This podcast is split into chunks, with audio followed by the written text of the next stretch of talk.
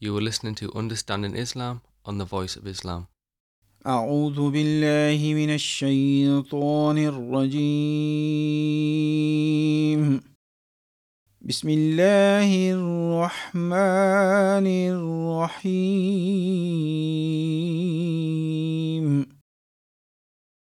كما أرسلنا فيكم رسولا منكم يتلو عليكم آياتنا يتلو عليكم آياتنا ويزكيكم ويعلمكم الكتاب والحكمة ويعلمكم ما لم تكونوا تعلمون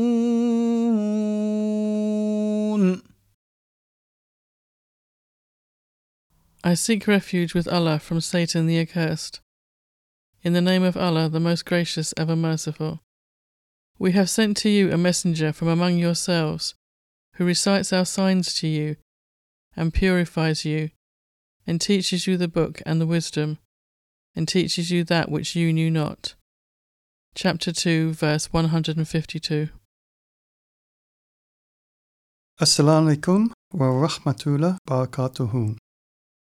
Welcome to Understanding Islam, Series 7. In this series, we will be covering the Nishanat, which is the signs and help of the promised Messiah from Allah, and we're mentioning these in his own words, taken from the book Malfuzat. Today I'm joined by Hanan Arshad, Basil Aziz, and Ikan Ahmed Khan. So, welcome all.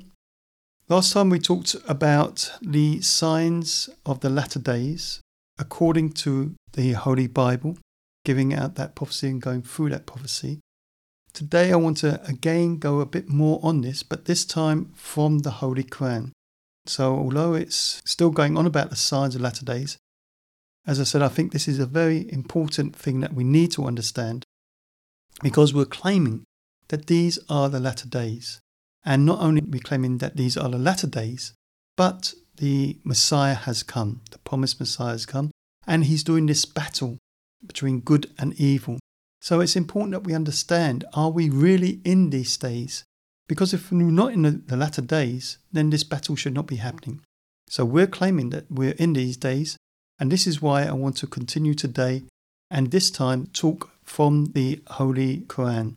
So, Hanan, can I ask you to read a passage from Malfuzat about this, please? Signs of the latter days mentioned in the Holy Quran. The promised Messiah, peace be upon him, said, It is mentioned in the Holy Quran that the disbelievers would say, لو كنا nasma'u أو نعقل ما كنا في If we had but listened or possessed sense, we should have not been among the inmates of the blazing fire. Surah Al Mulk, chapter 67, verse 11. This shows that faith is not sound without thoughtful consideration. All the signs mentioned in Surah Takwir pertain to the latter days. One of these signs is وَإِزَّ الْإِشَارُ أُدِّلَتْ meaning when she camels will be left abandoned. Chapter 81, verse 5. Meaning when she camels would be left abandoned it was in exposition of it that the Holy Prophet, peace and blessings of Allah be upon him, said, وَلَا يُتْرَكُنَّ الْكِلَاسُ فَلَا يُشْأَ عَلَيْهَا Then the she camels will be abandoned, and no one will travel upon them. Which shows that the promised Messiah would appear in those very days. In fact, these are the signs of the early days of his epoch. Then it said, وَإِذِ النُّفُوسُ زُوِّجَ Surah Al-Takwir, chapter 81, verse 8. The translation is, and when various people are brought together, meaning that such form of travel would become available, that nations would come together despite being far apart. The new world would establish contacts with the old world. The appearance of Gog and Magog, the advent of Dajjal Antichrist, and the dominance of the cross are the signs of that age too. The promised Messiah continued to say, All the means of travel had not opened up in the time of the Holy Prophet, peace and blessings of Allah be upon him. It is written in At Tafsir al Kabir, a commentary on the Holy Quran, that there was places where the message of the Holy Prophet had not reached, whereas now news can reach from this corner of the world to the other by means of mail, telegrams, and trains. Constructions of railway line in Hijaz also comes under this prophecy. Many Arabs have started saying that the time for Izal Isharu Uttilat and when the she camels, 10 month pregnant, are abandoned. Surah At Takwir, chapter 81, verse 5. The word Ishar, 10 month pregnant she camels, itself indicated that all this would transpire before the day of judgment, because it is written about the day that every pregnancy would miscarry, and moreover everything would cease to function. What would be so unique about the she camel? What it meant was that at present trade depends on she camels, but at that time it would be on the railways, since the time frame is mentioned in the hadith to be that of the promised Messiah. The Arabs should now look for the promised Messiah. Look, now railways are being built in their homeland, and our enemies themselves are working hard on it. This too is a sign that God has pressed our enemies in service for the cause. It is they who are funding it, but it is our truth that will be proven. Okay, thank you, Hanan. Very nicely spoken again. Now, the promised Messiah, may peace be upon him, has said in this passage that all the signs mentioned in Surah Takwir pertain to the latter days. For instance, he quoted when she camels will be left abandoned. So, chapter 81, verse 5. And he also mentioned that the Holy Prophet, may peace and blessings of Allah be upon him, had also said that then the she camels will be abandoned and no one will travel upon them. So, one of the signs of the latter days is that the camels will no longer be used to be travelled upon. Now, if we think about this, in the time of the Holy Prophet Muhammad, may peace and blessings of Allah be upon him, he was living in Arabia. And of course, Arabia is a big, huge desert. And so camels were vital to the Arabs. So why? Why do you think camels was vital to the Arabs in those days? Ikan? So camels were vital in those days because people used to travel from one place to another riding a camel because there was no other way of transport in those days as we have now. So, at the time of the uh, Holy Prophet, peace and blessings of Allah be upon him, camels were the main means of transport. And the thing about camels is that they can store water for a very long time in their belly. And that was the main reason why they used camel because if you see the geographics of uh, Saudi Arabia, it's mainly vastly a desert area. And no other animal except a camel can survive for that long in that area without water. So that's why they used camels mainly for transport. Okay, thank you for that, Ikan and Basil. So, yes, the camel is a very useful animal that was used in those days in Arabia. Of course, it wasn't Saudi Arabia in those days, it was Arabia, but still, it was a huge desert. And so, yes, there were other animals, horses and things like that. But as you said, for camel, the speciality for camel was that it could move easily on sand and it could store water very easily. The fact is that they were always looked upon, and is still looked upon in a way, that they're very useful animals for the desert. The fur is very thick, and so it protects them from the heat. Of course, you've got to bear in mind, Arabia is a very hot country, and so it protects them from that heat. And then they had this fat hump which serves as food storage. Now, of course, you get two types of camels. There's one with one hump, and there's one with two humps. I don't know if any of you have been on a camel before. You're all shaking your head, but can you have? Okay. So I remember when I went on a camel, it was very funny that uh, it gets up on one foot, and so your body swings to one side, got up on the other foot, and you swung to the other side. It was strange. You thought you was going to fall off the camel. And another thing about the camels, even though it is very hot country, they very rarely sweat. And as you said, Basil, that they can go weeks without water. Ikan, you got something else you want to add about the camels? So camels, because of thermoregulation, because of the fat they have stored in their hump, they are very easily adaptable to harsh weather such as cold or even hot days. And because of that, no other animal that I can think of at the top of my head can can do that. And another thing would be their feet, because they don't sink in the sand. And considering Arabia was a desert, so using any other animal would be really difficult if you're moving from one place to another. Okay, we seem to be having an expert on camels. That's good. right, for the Arabs, they needed the camels for going on very long journeys in the sand. And these journeys, of course, would take weeks. They would go to far off countries like Syria, Yemen, and things like this. And so they needed to go to those countries to buy goods and then transport them back to their cities. So in this way, there was many camels which would go together, which would be called a caravan. Of course, we call caravans a little bit different these days, but generally a caravan is a string of camels, one behind another, and they would be taking all the goods and then coming back to Mecca or whichever town, and then selling those goods, especially at pilgrimage and things like this. Bearing that in mind, now we're talking about the time of the Holy Prophet. May peace and blessings of Allah be upon him. Now, for the Arabs of that time to learn from the Holy Prophet that camels would be abandoned and that some other form of travel would take its place must have been unthinkable for them. I mean, obviously, they couldn't think what, what else is going to go across the sand. This is all that they knew.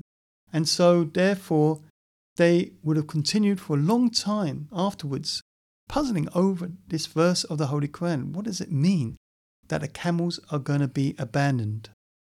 So, as I said, this was a great puzzle for them. But what happened? Railways came along. When? When did the railway first come along? Does any of you know when the first railway was made? Ikan? Yes, it was in 1825, and the first railway it was from Darlington to Stockton. Yes, well done. So, not only knowledge about camels, but also about railways. So, railways were first built in the early 1800s, like you just said, in the UK. And in fact, railways changed the landscape physically and culturally, putting Britain at the forefront of railway technology and architecture in the 19th century. Until the railways, most people rarely travelled further than the next market town, perhaps maybe 10 miles away. But stations became gateways to journeys over hundreds of miles, and they could complete this in a few hours in these futuristic machines.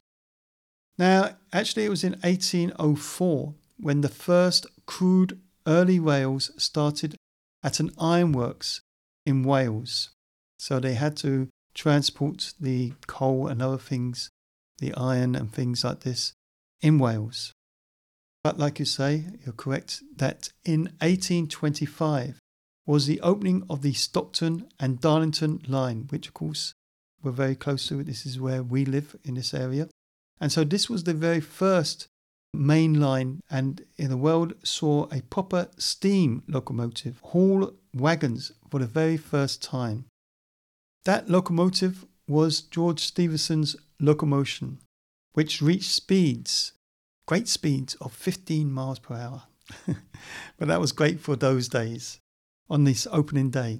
But unfortunately, Stephenson's engines proved so unreliable that horses were the mainstay for the first few years. Now, the first major railway line was between Liverpool and Manchester in 1813. Originally, it was conceived as a freight railway to reduce the cost and time of transporting goods. but the line proved equally popular among travellers. But of course, this was still unthinkable for the Arabs. How could a heavy machine like a railway replace their beloved camels? So, the first railway track in Arabia, any ideas when that was? How's the expert Khan? Do you know? No, you don't know? Anybody?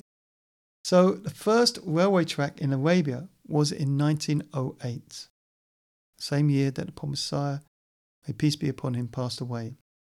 And that was from Damascus to Medina. The Hijaz Railway was built to bring the Ottoman Empire closer together. You are listening to Understanding Islam on the Voice of Islam, where we are covering the signs and help of Allah for the promised Messiah, peace be upon him. Again, let's go back to the passage that Hazrat Mirza Ghulam Ahmad, may peace be upon him, has said.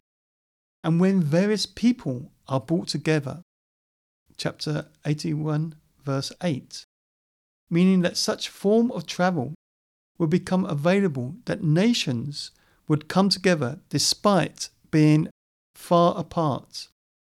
So we see that one of the officials of the Ottoman Empire, Haji Mukhtar Bey, travelled from Damascus to Mecca while on his Hajj to trace a path for the planned railway tracks.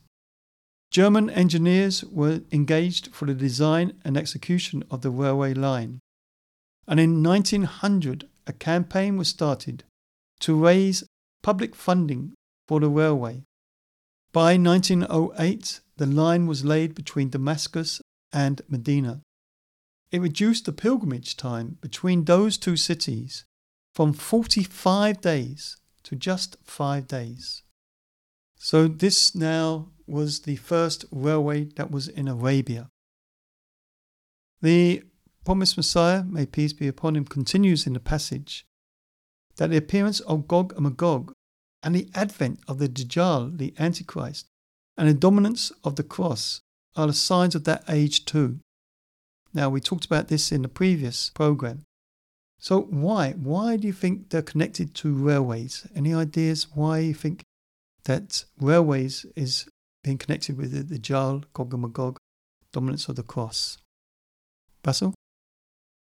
If you look at the words Gog and Magog, which are Yajuj and Majuj in Arabic, the word which are uh, both of these words are derived from are Ajij, which literally means fire. So, if you look at the modes of transport, they mainly run on fire, which is fuel. So that's the connection between Dajjal, Gog and Magog, and and the new modes of transport, in my opinion. Okay, we've got experts of Arabic now. That's very good. Very good point. Okay. But obviously, with the promised Messiah, he was linking railways with Gog and Magog and the Dajjal. And the reason mainly was that what was the railways bringing to Arabia, to India, and so on and so forth. So, first, we have to look at the reasons of why building railways in other countries was to benefit the West. So, any ideas how it benefited the West building these railways? Okay, Hanan? So the building of the railways in the West made it easy for different countries to transport their resources and materials in different countries without waiting days and weeks and months for them to reach one place of the country to the other, and hence it made it easier for them to transport. Okay, very good. I always remember an African friend of mine who said that people came to his country and waved the Bible in one hand, and while everybody's looking at the Bible, they took with the other hand. So that was one way of putting it. But generally, when these empires, the French, the Spanish, the UK, of course, came to these countries, the main purpose was to take their resources. So how how are they going to get those resources back to England and so benefit from them?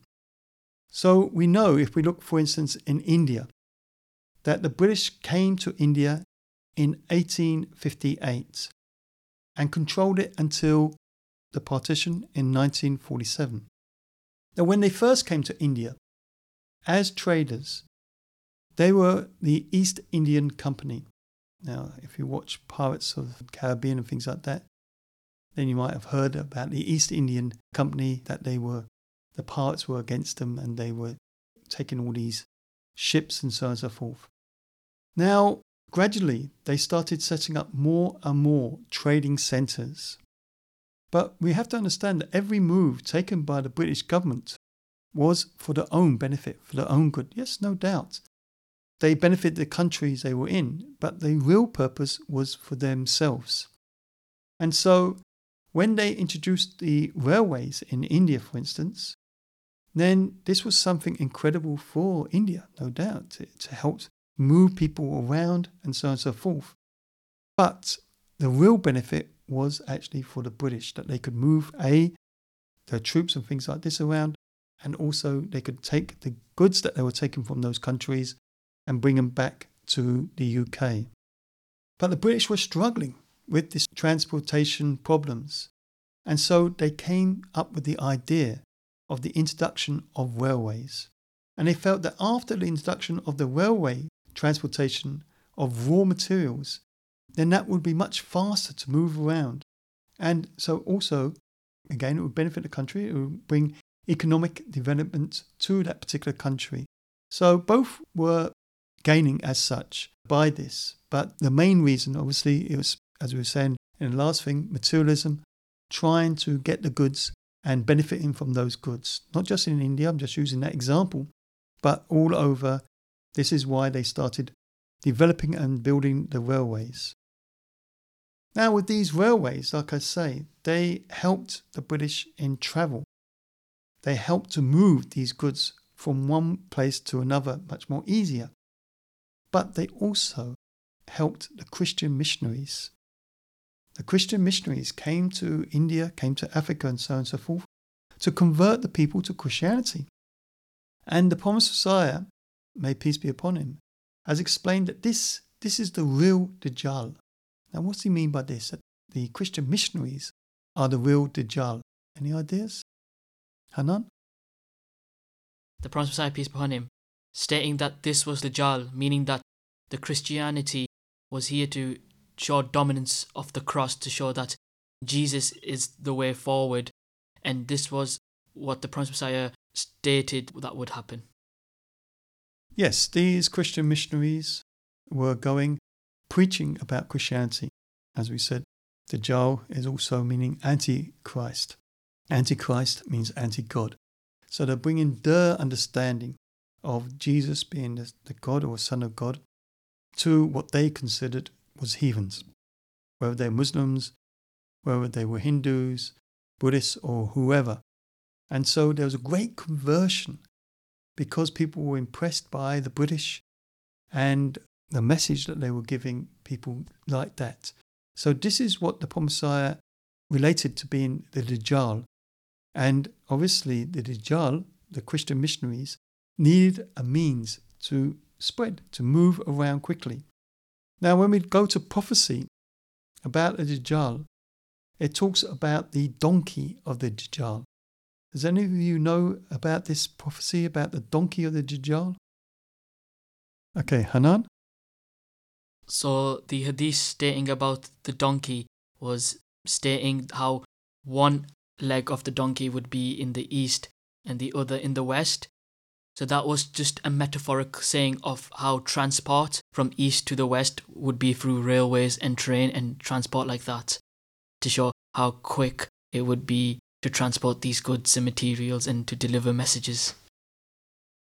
And another aspect of it is that I don't remember the exact word of the hadith, but it mentions that people would sit inside the belly of that donkey and there will be fire inside that belly, but it won't touch the passengers.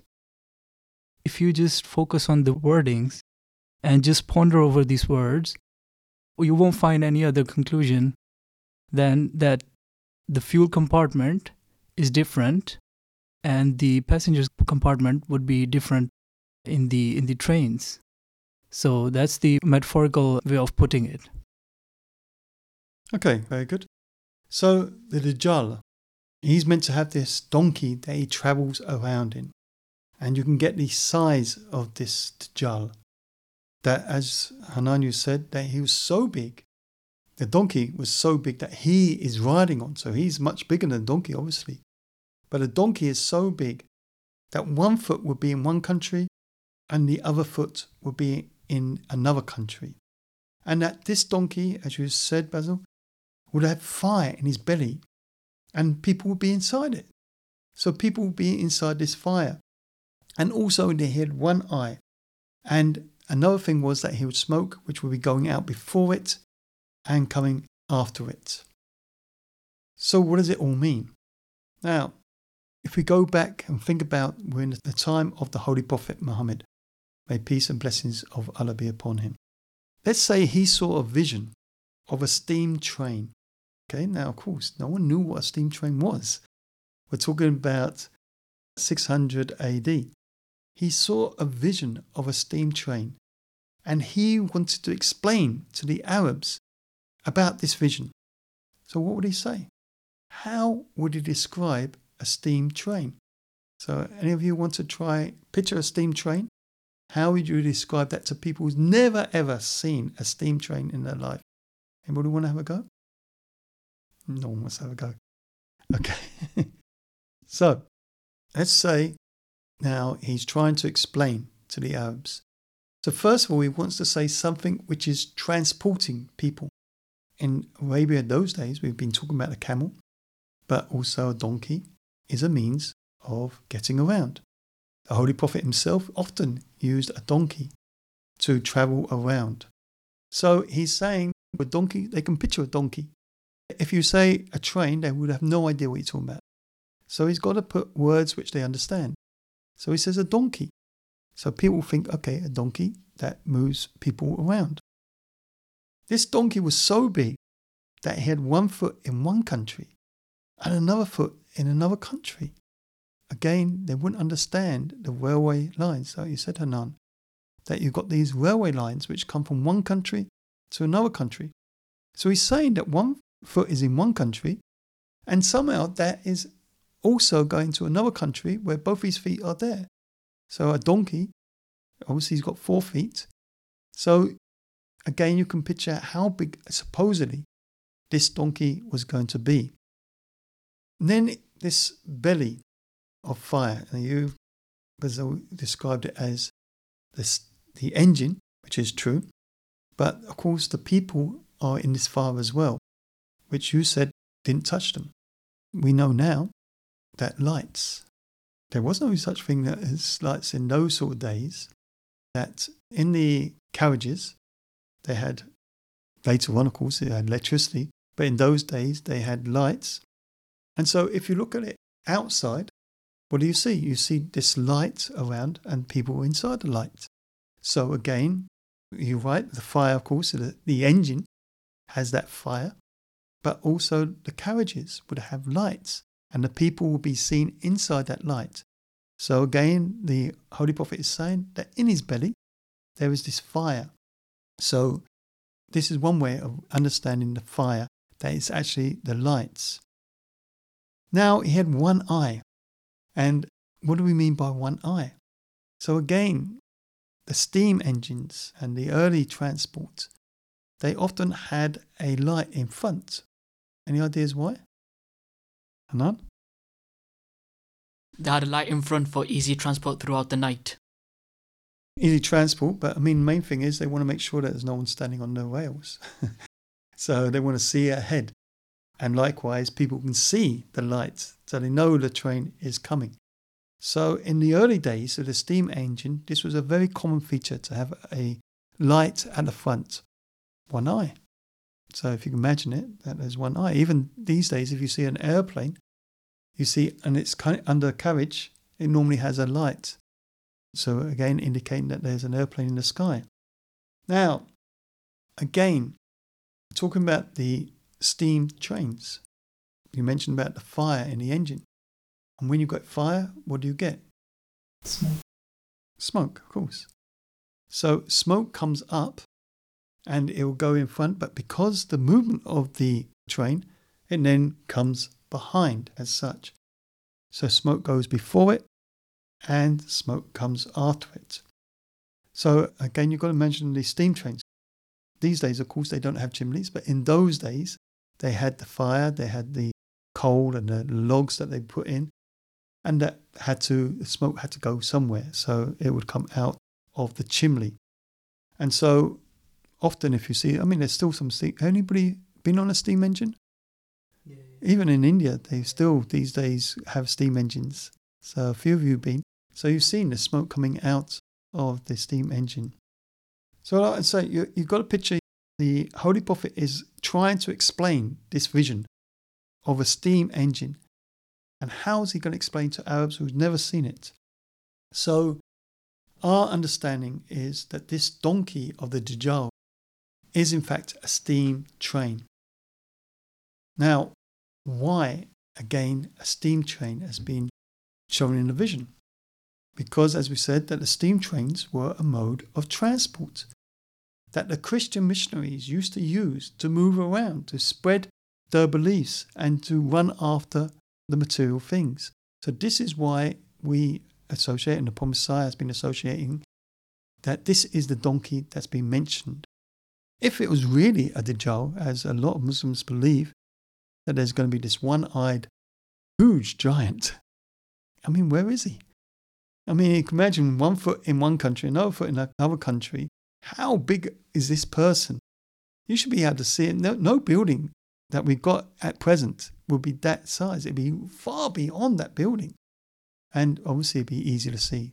We're not seeing it. So we understand this that it's not literally a person, but that it's describing this anti God and the Dajjal, that is this movement away from God.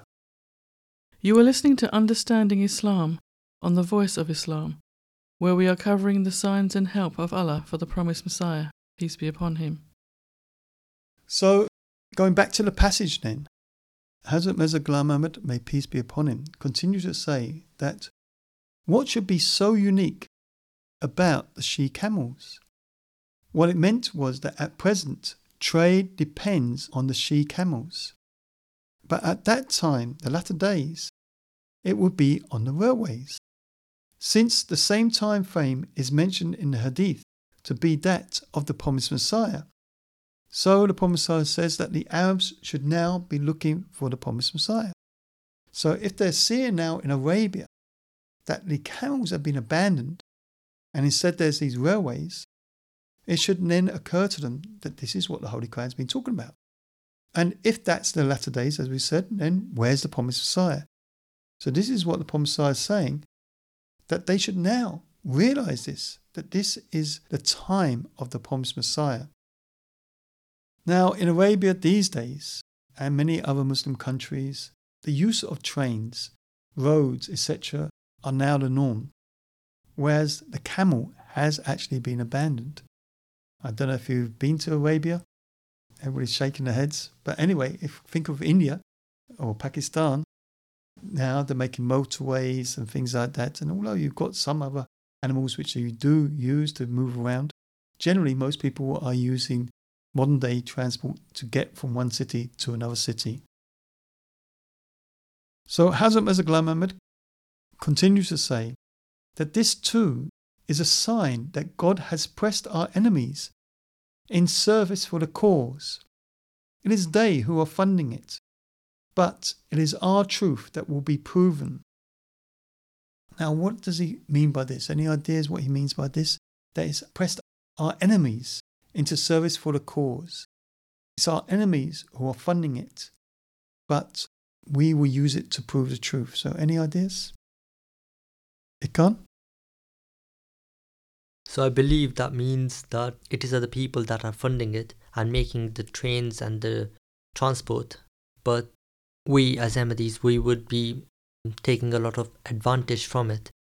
There was a prophecy of the promised Messiah, peace be upon him, that I will spread thy message to the corners of the earth. And by using that transport, it is way easier for us to move from one place to another. Very good. So, as we said, that is the Germans, for instance, who built the railroads, the British who wanted to establish the railroad. So these are the enemies as such. They're creating it for their purposes. But as you correctly said, we now can benefit from that. And as a prophecy you said that Islam will spread its message to the four corners of the world, we can do that now through this modern technology, through the, modern ships, planes, the trains, and so on and so forth. So we're now using this modern technology which our enemies have made for their purpose to get resources, to move around, and so on and so forth. But we're benefiting it, and we've got now members in every country of the world. Okay, so that finishes that passage, but he has mentioned about this surah, and in this surah there are other prophecies relating to the latter days. So let's go through a few more of those verses. So, Hanan, can you read the next verse, please?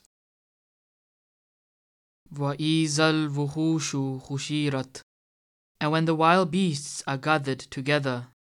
Surah Al Takwir, chapter 81, verse 6. Okay, so what does this mean that the wild beasts will be gathered together? This again is a sign of the latter days. So, any ideas what it means? Basil? I think it's referring to the zoos we have today, where all the huge animals are gathered. Yes, in fact, this is what we understand. It is the zoos. Now, of course, people have been gathering animals from the very beginning. All the people from all different countries, ancient Egypt, the Roman Empire, the Egyptians, and so on and so forth. But it's one thing gathering the wild beasts together. But what's so special about it? Why has it been mentioned in the Holy Quran? Is, like you say, that now the public can go and see many, many animals together. And so the creation of the zoos. And so this is a different thing. So, yes, some empires may have brought a few animals together for their own liking and so on and so forth. But the public didn't have access to it. That happened in these days. In fact, the very first zoo, any ideas, roughly guess when the first zoo was opened? Want to take a guess, anybody? In the mid 1950s. Okay. The first zoo was 1752 in Vienna and in 1793 in Paris. So this was when they started making zoos, and of course they're still ongoing to this day. Although they're not so popular now, I don't know why, but they seem to have lost a bit of their popularity. But I'm sure you've all been to zoos. What it shows is in the time again of the latter days, the zoos, the wild beasts were coming together, and people, everyone can come and see those wild beasts. So this again we say is relating to these days, the latter days. Okay, so Hanan, can you read the next verse, please? وَإِذَا الْبِحَارُ سُجِّرَتْ And when the rivers are drained away. This again is a sign of the latter days. Any ideas what this means? Hanan? So the meaning of the rivers being drained away is just another way of saying that the seas will be used for other purposes such as sea fights or very large ships to set on journeys and other public transport. Okay, that's true. But that also happened in the time of the Holy Prophet. And it's been happening, obviously, sea fights have been going on, ongoing for a long, long time. So, anything special about the latter days can you think of? Okay, so let's go to another verse of the Holy Quran, and this might help you. So, Hanan, can you read this verse, please? مرج البحرين يلتقيان بينهما برزخ لا يبغيان He has made the two bodies of water flow. They will one day meet. Between them there is at present a barrier. They cannot encroach it one upon the other. Surah Ar-Rahman chapter 55 verses 20 and 21. Okay, has that helped? Any ideas now what it's referring to? Basil? I think it's the it's the meeting of two seas, probably the Mediterranean and the Red Sea. Right, so in this day and age, first of all, going back to the rivers, we often see that land is reclaimed. Even in England, there's the, the dams, which is made, but also they reclaim the land. And we see around Norwich, and even here in Hartlepool, they've reclaimed a lot of the, the land. So now, where some of these shops are, that used to be at one time underwater. If you go to Holland, for instance, they've reclaimed a lot of land. So this is one way. In this particular verse that you've been mentioning about the two seas, then of course there was the Panama Canal and the Suez Canal. So you mentioned about the, the Red Sea and the Mediterranean. So of course the Mediterranean is connected to an ocean and the Red Sea comes into the Indian Ocean as well. But the Suez Canal was enabled to come from one ocean, if you like, to another ocean. Again, with the Panama, it united the Pacific Ocean with the Atlantic Ocean. Now, the Suez Canal, that was started in 1858 and eventually it was opened in 1869. So before the Promised Messiah, but still in the latter days, as we we're saying. And the Panama Canal, that was opened in 1914. Although they did start earlier, Great Britain tried in 1843 and then a bit later on they tried again, but they failed. But it was finally achieved in 1914. So this was a unique thing where it brought two oceans together. Now, another interesting thing about this is a few verses on. Right, I think uh, let's ask this time, Basil. Can you read the Arabic of this verse? يخرج منهما اللؤلؤ والمرجان There comes out from both of them pearls and corals. Chapter 55, verse 23. Okay, so it's a strange thing that they've discovered that both these canals, out of them both, there is pearls and coals. Now, again, the Holy Prophet never traveled on a boat in his life. And yet, you know, again, this shows that it's from Allah. That not only is it talking about the Suez Canals, which was much, much later on, but even this fact that there will be pearls and coals coming from both. So I think that's quite a unique thing. Okay, so again, let's go back to chapter 81. And another prophecy about the latter days is being mentioned. So again, Basil, can you please read that particular verse? وإذا الصحف نشرت And when books are spread abroad. Chapter 81, verse 11. Okay, so when books are spread abroad, again, we got to think about the latter days. Obviously, books has always been there, but what is this referring to? Any ideas what this is referring to? Okay, let's go first to you, Ikan. So, I believe this can refer to the promised Messiah, peace be upon him. He wrote over 80 books, and a lot of them books they are translated into many different languages. For example, French, German, yeah, even Chinese. And this is how his message is being spread in different countries, and people are able to read his writings and understand what the promised Messiah, peace be upon him, said and what he was referring to at that time. Very good. And Hanan?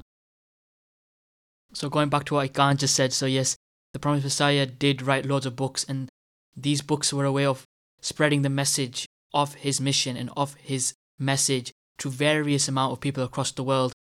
And of course, we can look at other ways of how news is spreading through newspapers, journals, etc., about day to day activities that are taking place in the current world, etc., and how news is being spread vast majority across the world, and how we are all getting updated on what is actually happening, such as wars, conflicts, you know, political side of things, etc.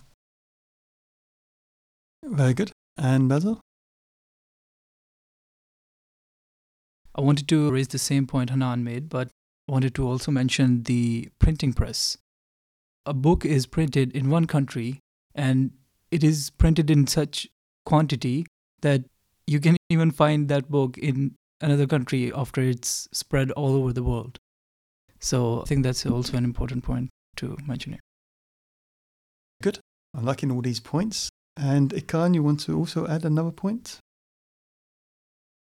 In this day and age, since the past few years and even decade, audiobooks have been a very good way of people reading many books. When they're traveling, they would just listen to a book, or when they're driving.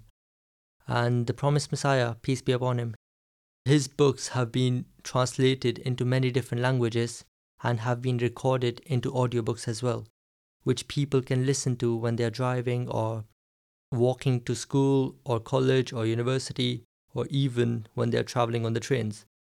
And these books are also available on Spotify. You are listening to Understanding Islam on the Voice of Islam, where we are covering the signs and help of Allah for the promised Messiah, peace be upon him. Yes, so very good. This all, as you've been saying, shows how the books are spread abroad. You mentioned about the Messiah books, but of course, one of the things we should also think about is the Holy Quran. That the Muslims refused to translate the Holy Quran. And there were a few translations with the English writers, but Muslims wouldn't accept those. At the time, the Promised Messiah, maybe in Persian, I'm not sure, but generally it was not translated. But this is again one of the things which the Promised Messiah felt the need of, that everyone should be able to read the Holy Quran. And so our community has embarked on translating the Holy Quran in over 100 different languages. At present, it's about 76, maybe a bit more. In the selected verses, it has reached 100 translations. Now, again, modern technology, as you said, and we talked about it last time, is of course the internet. And this is another way in which the news and books can be spread far and wide. And of course, one of the things, as you were saying, Ikan, is that nowadays they've got earbuds. So they can actually be listening while they're walking, which that couldn't have happened in the time of Paul Messiah or anything like that. This again, it's all showing how books are readily available throughout the world and even though these days maybe people don't read books as much, but there's alternatives which they can read, and especially online and Spotify, as you say, and many other ways in which they can listen to the books or read the books. Okay, good. So now let's turn to one final verse from Surah Al Takwir, verse number 12. So Basil, can I ask you to recite this verse? وإذا السماء كشطت And when the heaven is laid bare. Al-Takwir, chapter 81, verse 12. Okay, now what does this mean? When the heavens are laid bare. So, Ikan, what do you think this means? During the time of the Holy Prophet Muhammad, peace and blessings of Allah be upon him, people didn't know much about the sun and the moon and the galaxy. And in 1969, we had the first visit on the moon, which was done by Neil Armstrong. And there's been way too many scientific inventions. And one of the biggest ones that I would like to mention would be the Hubble telescope, that not only tell us about the close planets, but it also tells us about the planets, the asteroids, and about in our galaxy which lies way too far, which cannot be seen by the naked eye. So even now, there's way too many things that can be discovered. For example, scientists are developing a way on how they can know more about Mars and make a landing over there. And in science, we're still looking and trying to know more about our galaxy and others. Redshift, which is a scientific theory that has taught us a lot of things about the galaxy that we didn't know before. Redshift, it tells us about the expansion of the universe and how universe keeps on expanding and the further away universe is to ours, it expands faster. So this is the Hubble law, which says that the galaxies that are further away from us, expands at a faster rate than the ones that are closer to us. Okay, thank you for that. And Basil, you want to add to this? I think uh, this verse uh, mentions about the discoveries that are happening in this space uh, in today's age. And if we go back 1400 years, no one could have imagined that we would be making these discoveries today. I think it's a great prophecy mentioned in the Holy Quran that the heaven is laid bare, which means that you can literally see everything today. Just picking up your phone and using your internet and Googling it, Googling photos of the space, and you could literally see the photos of other planets. And I think it's a beautiful prophecy mentioned by the Holy Quran. Okay, that's a nice point. Uh, I hadn't thought about that particular one. But yes, I mean, if we go back to the time of the Holy Prophet, may peace and blessings of Allah be upon him, and of course the Arabs were very strong in astronomy. They needed it because they were in a desert. They needed the stars to guide them how to find a way around the desert. So this was very important. And then, of course, the knowledge in the Holy Quran, the Arabs were able to understand much more. They, in fact, told Columbus that go ahead, go to America. You're not going to fall off the edge because the world at that time believed that the earth was square. But using the knowledge of the Holy Quran and what the Holy Quran was saying about the space, so they knew that the world was round. And so they encouraged that to happen. But of course, we're talking about the latter days, these days. And as you said, the landing on the moon, for instance, means that man has now been able to actually reach further into these planets, not just see them from the land, but actually go there and be on that particular, in this case, satellite, the moon. And with the Hubble telescope, now, like you say, they can see far beyond many, many galaxies and how it works and how the black holes work and so on and so forth. And this I like what you said, Basil, that these days, of course, we can see this on our phones and on the internet, seeing how the galaxy is moving and so on and so forth. So it has laid the space bare. Now, although we can't see the end of the universe, and as you said, it's still expanding, but it's beyond our knowledge at this stage, but we have a much better understanding of the galaxies, not only our own galaxy, but other galaxies and so on and so forth. So now, with the discovery of the telescope, we have been able to see well beyond what our eye could see. So that is something which the Holy Quran, again, like you said, has mentioned, that it's now laid the heavens bare. So now we are far more aware of these sort of things. And this is something which we should always be appreciative of, which we don't really take for granted. We take this knowledge as it is a set thing. But of course, when we think about the time of the Holy Prophet, even though they used to study the stars all the time, they would never have been able to go beyond what their eyes could see. So this is a remarkable thing which the Holy Quran has also illustrated. Now, as we said, these verses in this particular chapter, we've concentrated only on one chapter of the Holy Quran, but these verses have all relating to these days, the latter days. So, what do you think? Do you think this shows that this is the latter days that we are claiming is, or do you think that it doesn't show that it's the latter days? Okay, Ikan, what do you think? So, not only just one, but there is many verses from the Holy Quran which talks about signs of the latter days, for example, she camels being abandoned, the rivers being drained away, the books being spread abroad, and knowing about the space that we know now. So, as there is not only just one but way too many verses that explains about the latter days, so yes, I believe that at the moment we are in the latter days. Okay, thank you for that. And Basil, I mean, we're saying that the Holy Quran is a book from Allah, that all this knowledge is beyond man. And here we've gone through some prophecies which we believe has been fulfilled.